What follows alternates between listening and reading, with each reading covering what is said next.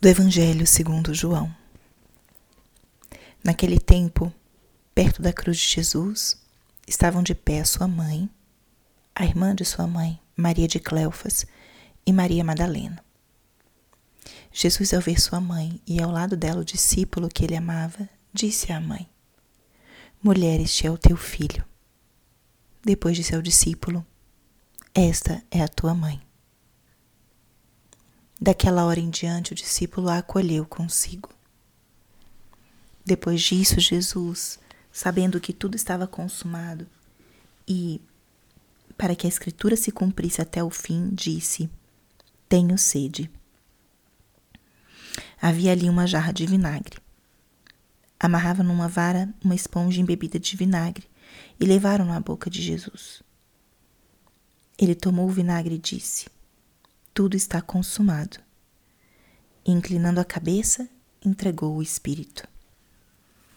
Era o dia da preparação para a Páscoa. Os judeus queriam evitar que os corpos ficassem na cruz durante o sábado, porque aquele sábado era dia de festa solene.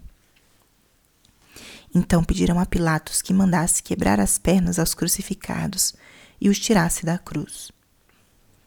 Os soldados foram e quebraram as pernas de um e depois do outro que foram crucificados com Jesus. Ao se aproximarem de Jesus e vendo que já estava morto, não lhe quebraram as pernas. Mas um soldado abriu-lhe o lado com uma lança e logo saiu sangue e água. Palavra da salvação.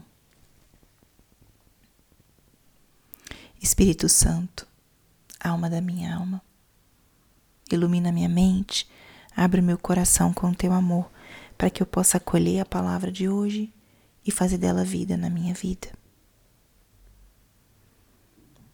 Hoje a igreja celebra a memória de Maria, mãe da igreja. Essa memória litúrgica foi instituída há uns anos atrás pelo Papa Francisco, a segunda-feira depois de Pentecostes, ele nos convida a celebrarmos Maria como mãe da igreja. Ela que esteve ao lado de Cristo até o momento da cruz, esse momento em que o coração de Jesus foi traspassado e desse coração jorraram sangue e água. Esse foi o momento em que nasce a igreja o momento da entrega plena do esposo à esposa. Jesus que dá tudo, dá a vida, para que nós tivéssemos vida.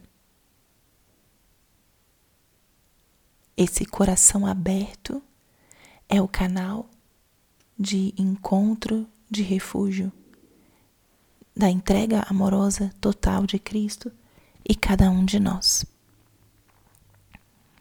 com sangue e a água, nascem a igreja, com o sangue do amor total de Cristo e a água do batismo. E Maria esteve perseverante com os apóstolos em oração no cenáculo e ela esperou a vinda do Espírito Santo.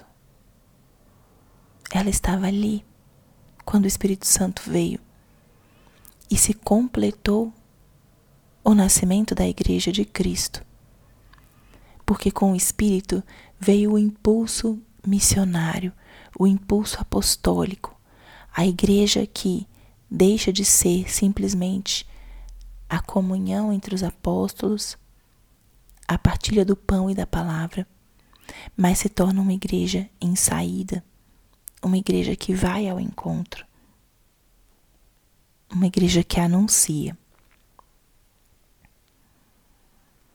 Hoje é um dia de acolhermos essa mãe, de sabermos que Maria é aquela estrela que vai nos indicando o caminho. Maria é aquela que nos ensina a permanecermos unidos ao seu filho. E não só de uma maneira pessoal e individual, mas ela, ela nos ensina a dimensão comunitária da nossa fé. Nossa fé que não é sozinha, mas é uma fé de corpo, como podemos nós ser um pouquinho mais filhos da igreja, sermos um pouquinho mais apaixonados pela nossa igreja, esse dom tão grande que Deus nos deu, esse caminho de salvação, ela nos ensina. E nesse evangelho ela nos ensina, estando com os olhos fixos em Jesus. Ela estava aos pés da cruz, com todo o seu amor de mãe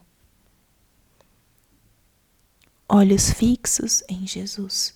Primeira forma de nós amarmos a igreja com todas as suas imperfeições.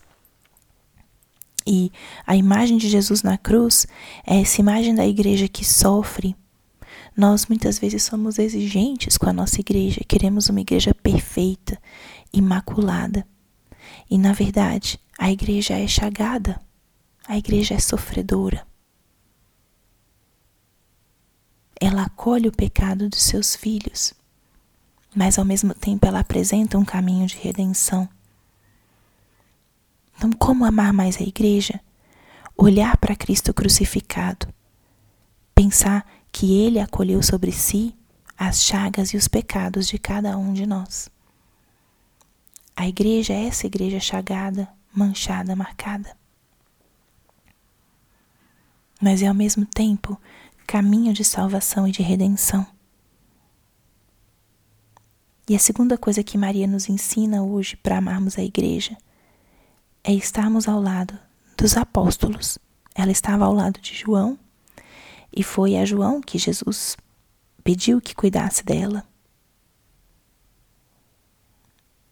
Estar ao lado dos apóstolos significa estar ao lado dos sacerdotes, dos bispos, do Santo Padre, com a nossa oração, com o nosso cuidado e deixar-nos cuidar por eles também.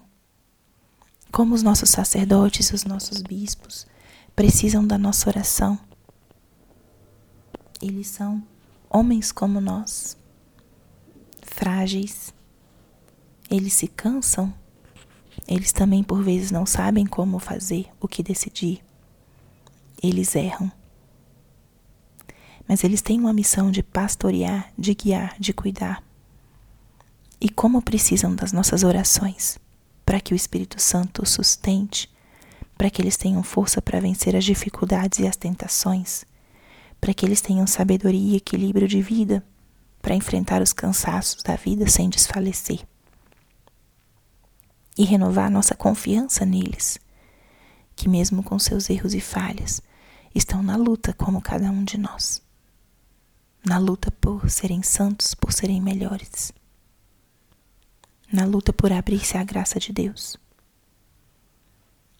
Então aprendamos hoje dessa mãe maravilhosa a sermos nós também igreja, a olharmos para Cristo crucificado, para essa igreja chagada e rezarmos para saber que esse o caminho do sofrimento é caminho de redenção